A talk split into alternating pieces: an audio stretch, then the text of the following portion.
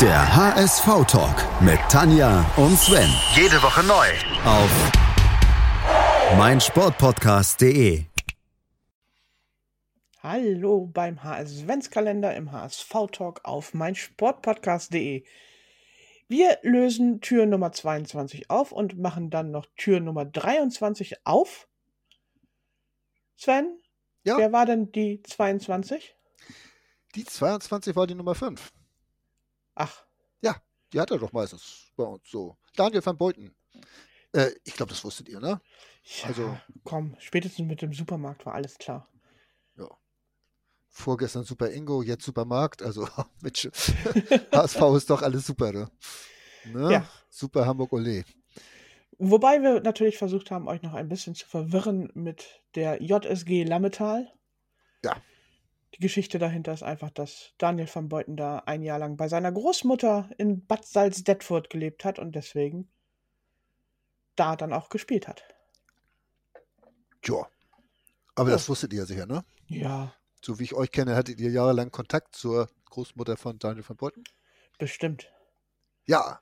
Wir haben natürlich nicht erwähnt, dass der Vater von Daniel van Beuten ein bekannter Profi-Wrestler war, weil das wäre zu einfach gewesen.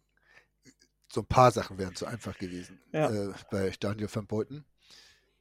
Äh, aber die Saison bei Manchester City, wo er als Leihspieler von Olympique Marseille hingekommen ist und sich von seiner Verletzung da erholt hat oder da gekriegt hat oder irgendwie sowas. Die hat er da Einsätze. tatsächlich gekriegt. Also die Ja, fünf ja. Einsätze, die hatte er nur in der Hinrunde. In der Rückrunde kam er dann gar nicht mehr auf die Beine. Bei Marseille waren es vorher drei, in drei Jahren 76 Spiele. Naja, Ja, und dann aber beim HSV voll durchgestartet. Das war so ein Ja. Glückstreffer. Kann man nicht Jetzt- anders sagen. zwei Jahren 61 Spiele. Ja. Ja. Und man hat noch gedacht, Mensch, den haben wir auch nur gekriegt, weil er so verletzt war und so weiter, sonst wäre er ja gar nicht zum HSV gekommen. Und Hm. naja. Ja, Begründer dieser tollen Zeit mit. Ne? Irgendwo Ja. hat er diese Zeit äh, mitgeprägt, sagen wir mal so. Genau, als War dann auch gut. ein Jahr später dann noch Van Raphael van der Vaart dazu kam und Ja. dann. Das war schon eine goldene Ära da, ja. Das war eine sehr, sehr schöne Zeit. Ständig international dabei.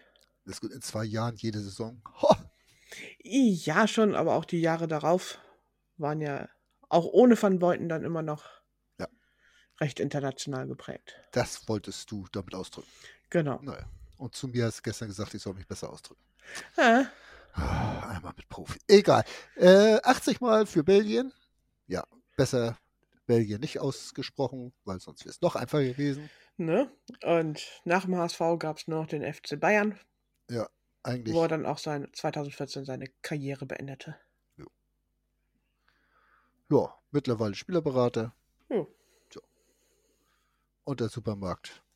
Naja, Ja, also wer es nicht weiß, der Holger Stanislawski besitzt einen Supermarkt in Hamburg zusammen mit Alexander Lars.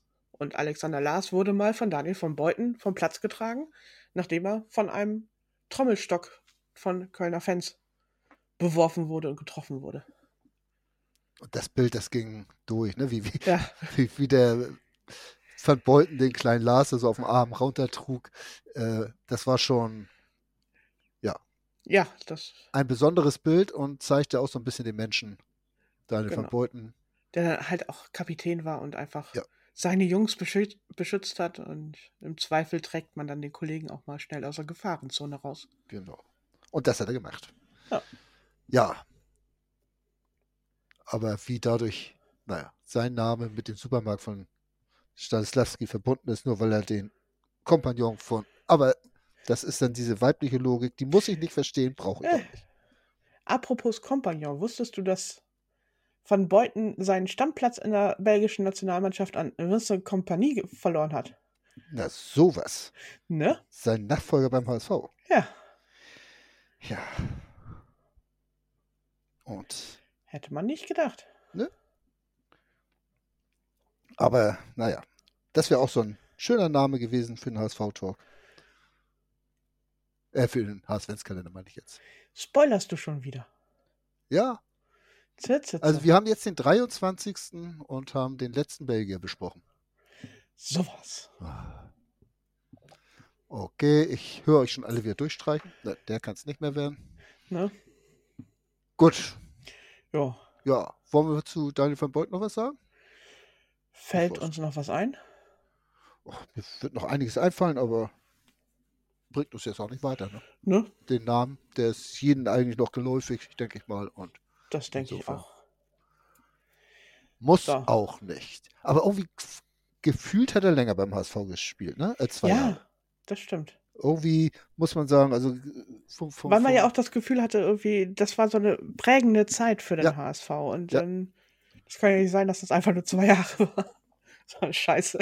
also er hat in zwei Jahren mehr Fußabdruck beim HSV hinterlassen, wie manch anderer in, was weiß ich, sechs Ja. oder acht Jahren.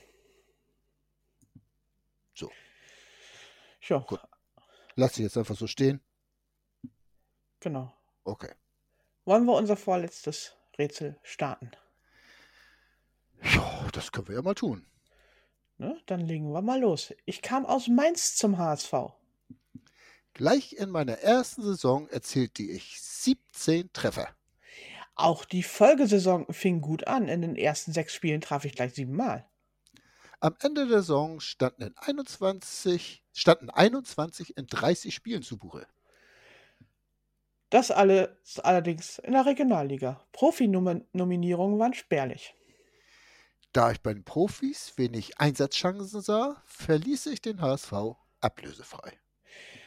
Das brachte mir aber auch nicht den erhofften Durchbruch und so wurde ich zu einer Art Wandervogel. Nach einem Jahr in Kroatien wechselte ich zurück nach Deutschland. Mein neuer Verein musste aber bereits ein halbes Jahr später Insolvenz anmelden.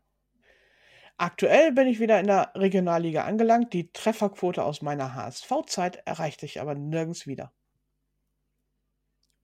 Ja, Das ist eine Nuss, die ihr da zu knacken habt, so kurz vor vom Heiligabend. aber da ihr ja schon alle Tiefen entspannt seid, sollte das ja kein Problem für euch sein.